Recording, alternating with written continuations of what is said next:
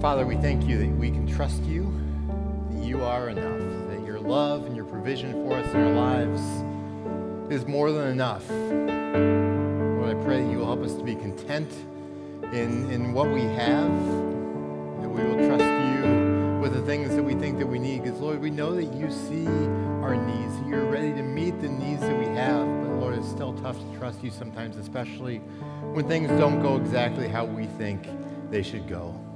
I pray that now as we open scripture, you will give us insight into how you're calling us to live, that you will empower us to live out what you're calling us to do as well, because we know that in ourselves, Lord, we are weak. In ourselves, it's easy to focus on ourselves. But I pray that through scripture and through your Holy Spirit this morning and beyond, that we will honor you and that we will love our neighbors as ourselves, just as Jesus calls us to do. So we lift up this time to you in Jesus' name. Amen. So I invite you to turn in the Bible this morning to Hebrews chapter 13. Hebrews 13. If you did not bring a Bible but would like to follow along in one, you can grab one from the pew and turn to page 1213. As you're turning there, I want you to imagine that you are a traveler in the Roman Empire back in the first century.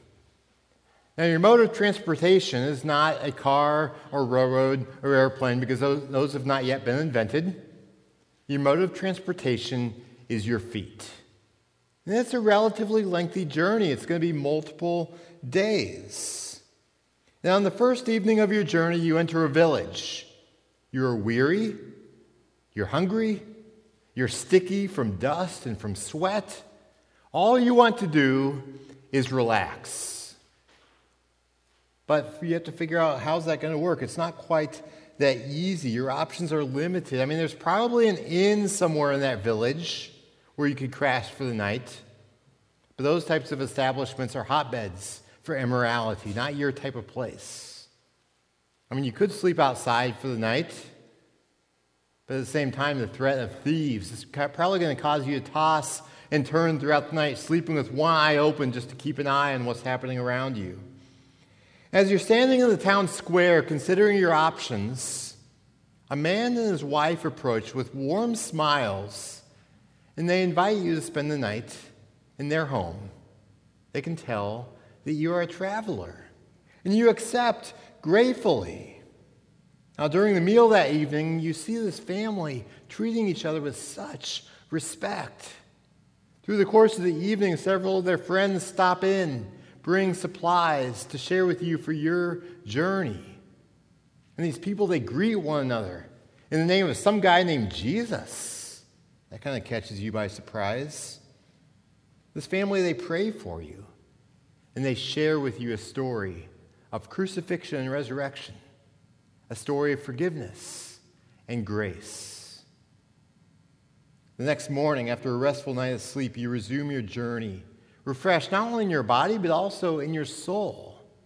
And as you're journeying through the course of of that next day, you think, you know, in that next city that you stop in tonight, perhaps, just maybe, you will seek out a group of people who calls themselves Christian.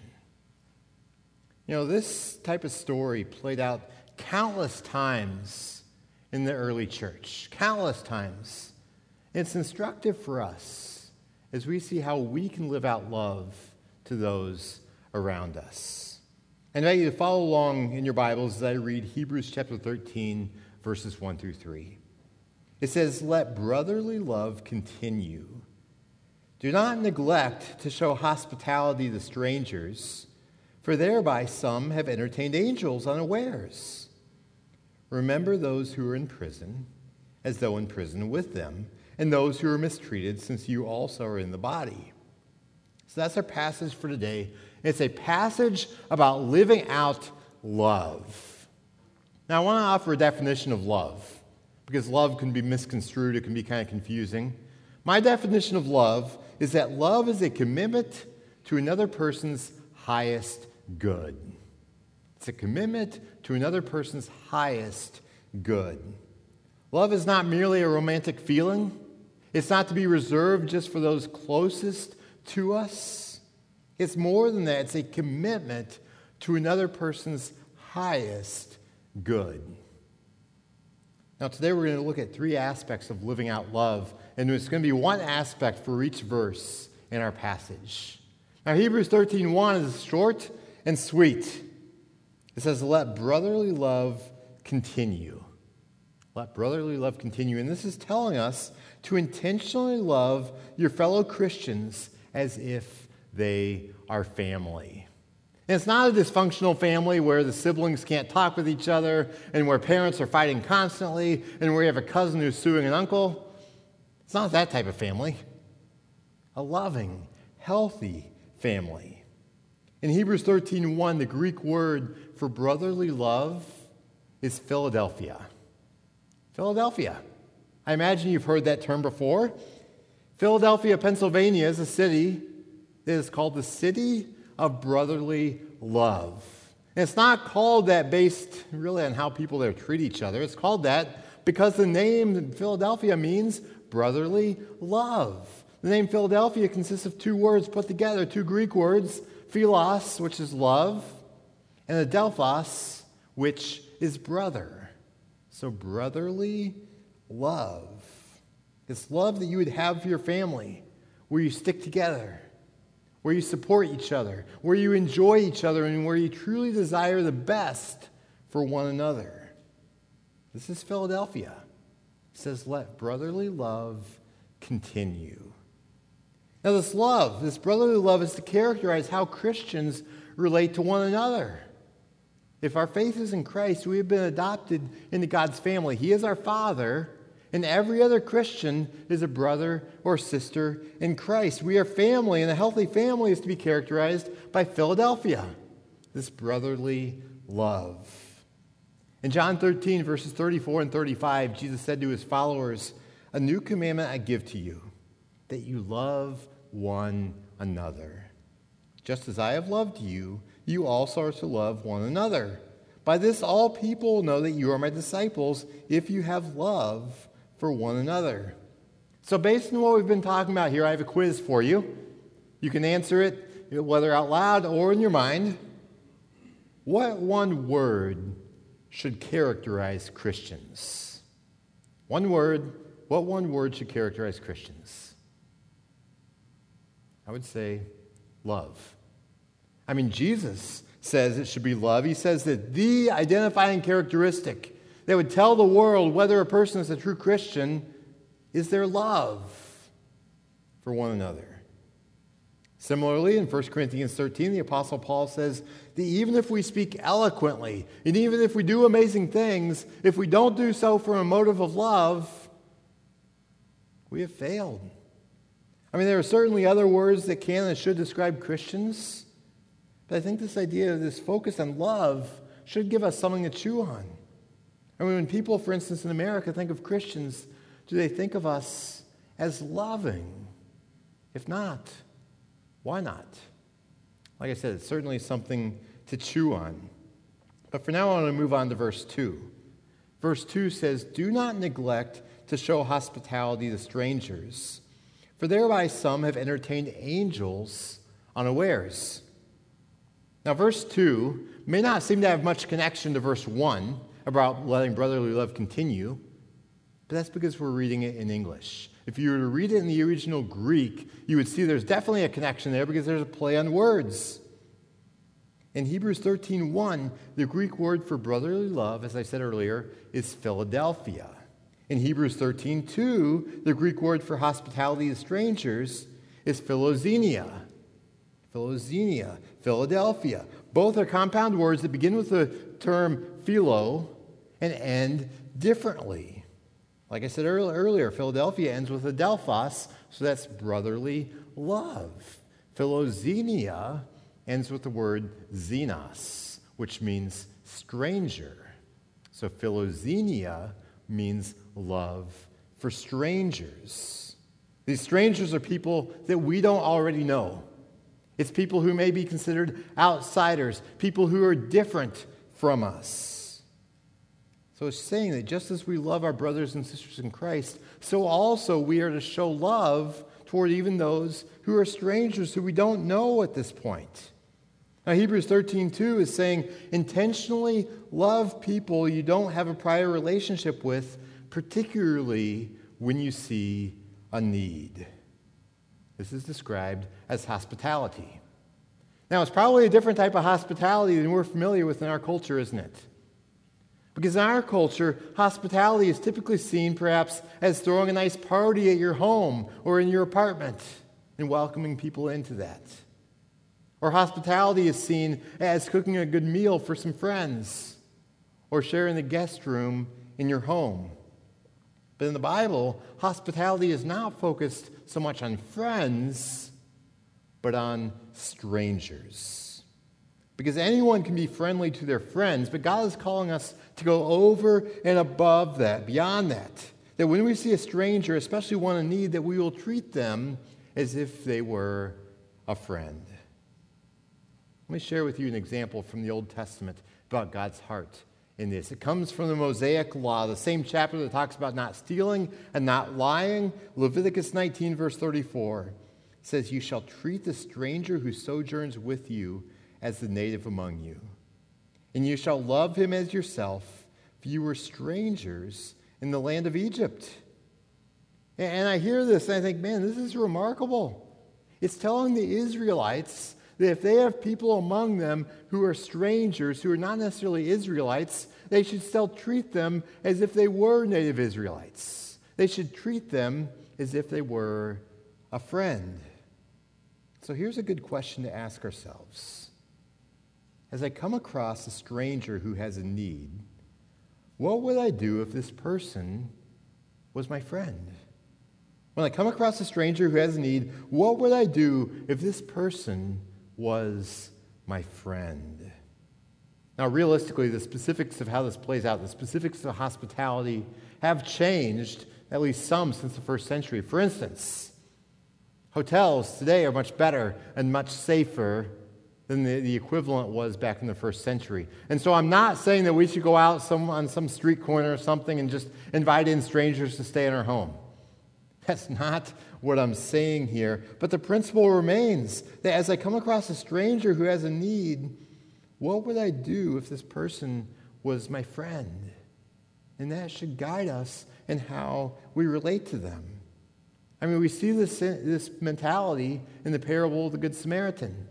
I mean, Jesus tells of a man who is beaten and robbed. He is left dying on the side of a road in the middle of nowhere. And there are these two religious leaders who come by and they just ignore that guy.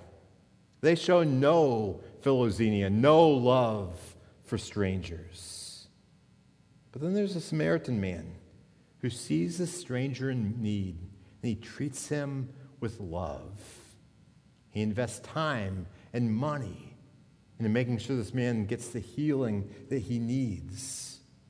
He's committed to the stranger's highest good, even when it comes at a sacrifice to himself.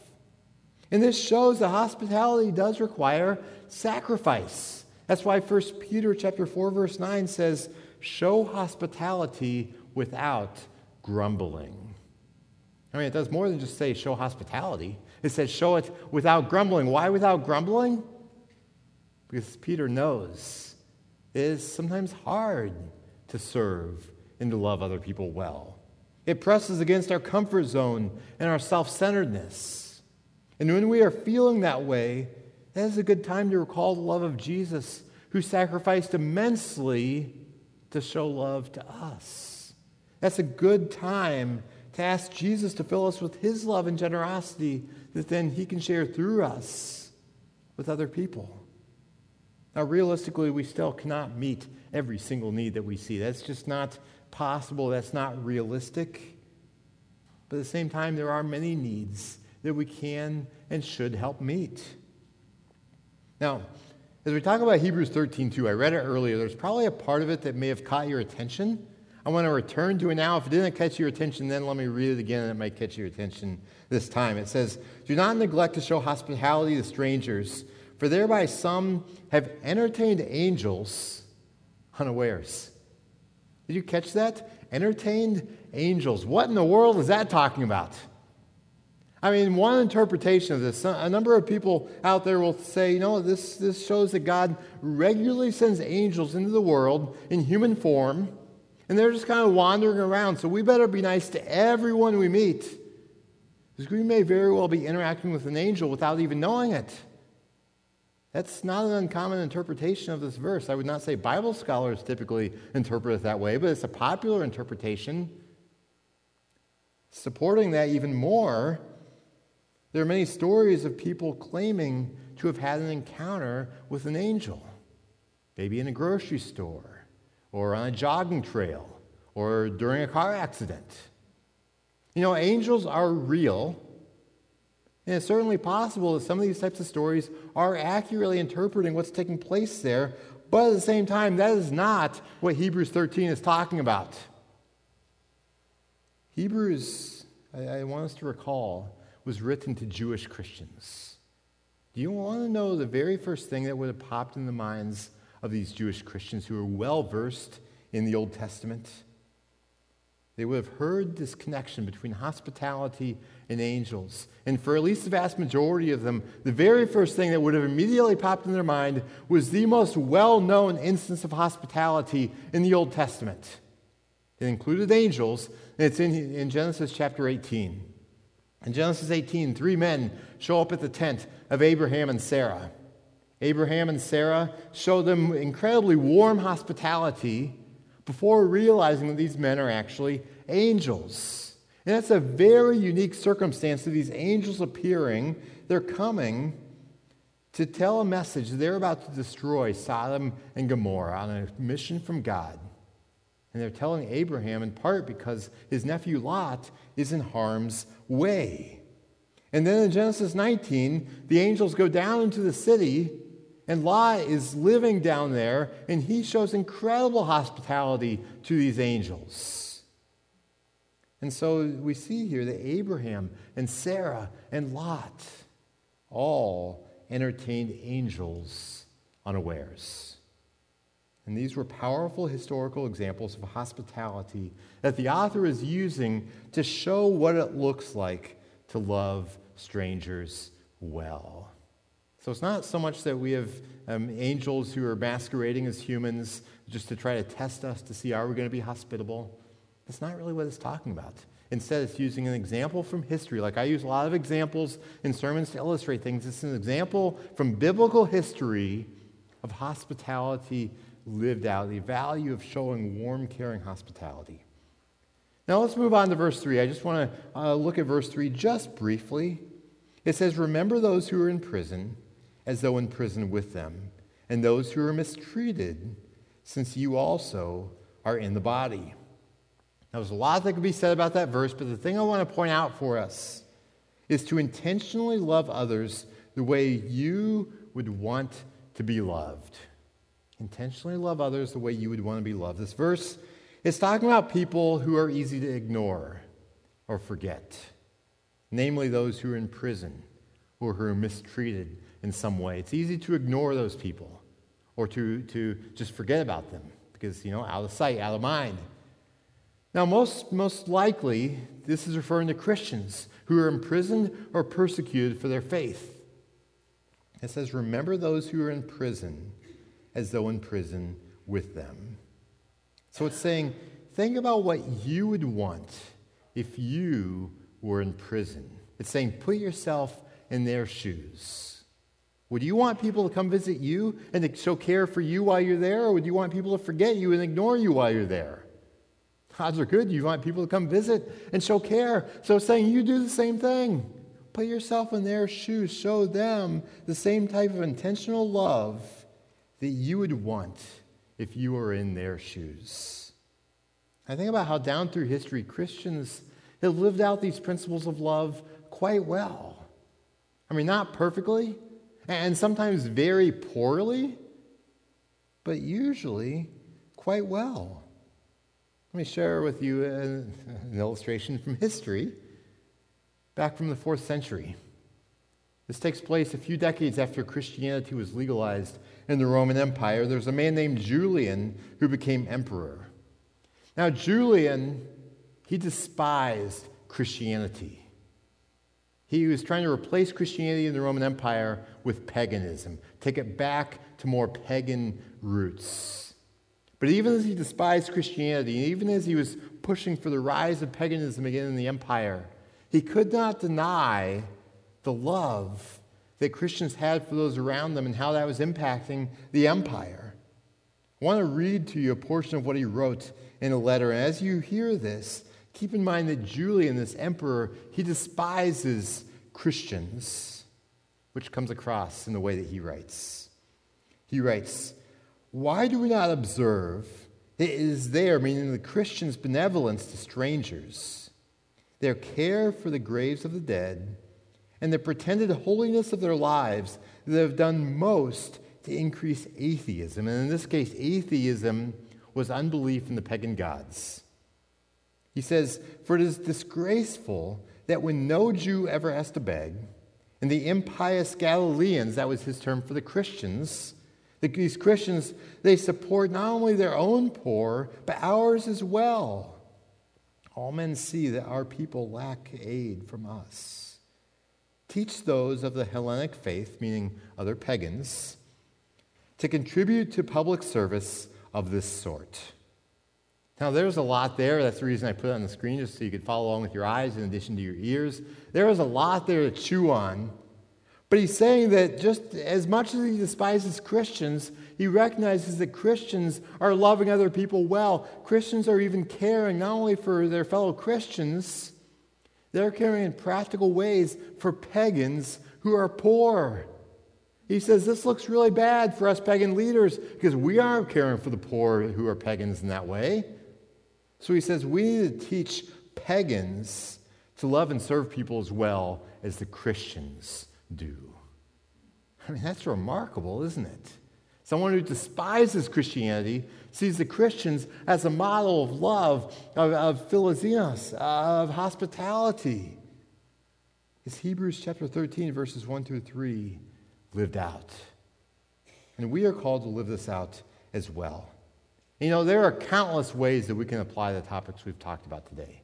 Countless ways. I hope that in our minds, I imagine that most likely we've probably been thinking of ways that we can apply it. I hope that's the case. Because we're called to live out this type of love to those around us. Now, if I were to sum up today's theme in one sentence, I would say be intentional to love people even beyond what comes easily. You know, it's easy to show care for our friends when it's convenient, but the type of love that God's calling us to goes above and beyond that, even beyond what comes easily. Now, I want to close by offering two specific applications that pertain directly to our ministry here through Friedens. First of all, next Saturday, Friedens is hosting a neighborhood party in one of our parking lots. It's, oh, it's open for people just to drop in whenever they want during that time period from, one, or from 10 o'clock in the morning to 1 o'clock in the afternoon. There's going to be food and fun activities for all ages.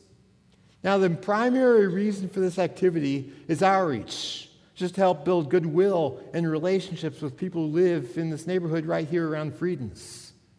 But at the same time, I want to encourage everyone to invite people who you know, even if they don't live right here in this neighborhood, invite them. That is going to be key to this event being a success. Even if they don't live in this neighborhood, everyone is welcome who shows up. On top of this, I want to encourage everyone who's part of the church family, even if you are inviting people, come. Because it's a great way for the Friedens family to connect with each other and with others. But it's so important for us to understand that for this event to be a success, that when we are there and we see people that we do not know, that we are intentional to reach out to them. And that's relatively simple. It just means, you know, having a conversation with them, or even as you heard in children's message, smile at them. That's at least a starting point. But it means going beyond your typical spheres of friendship and talking with people, being friendly to people who you don't know. You know, maybe there are people from church you've been attending here for a while that you just don't know yet. That's still a great connection to have. But maybe as well, it's someone from the neighborhood or someone from the broader community or neighboring town who heard about this and they come in.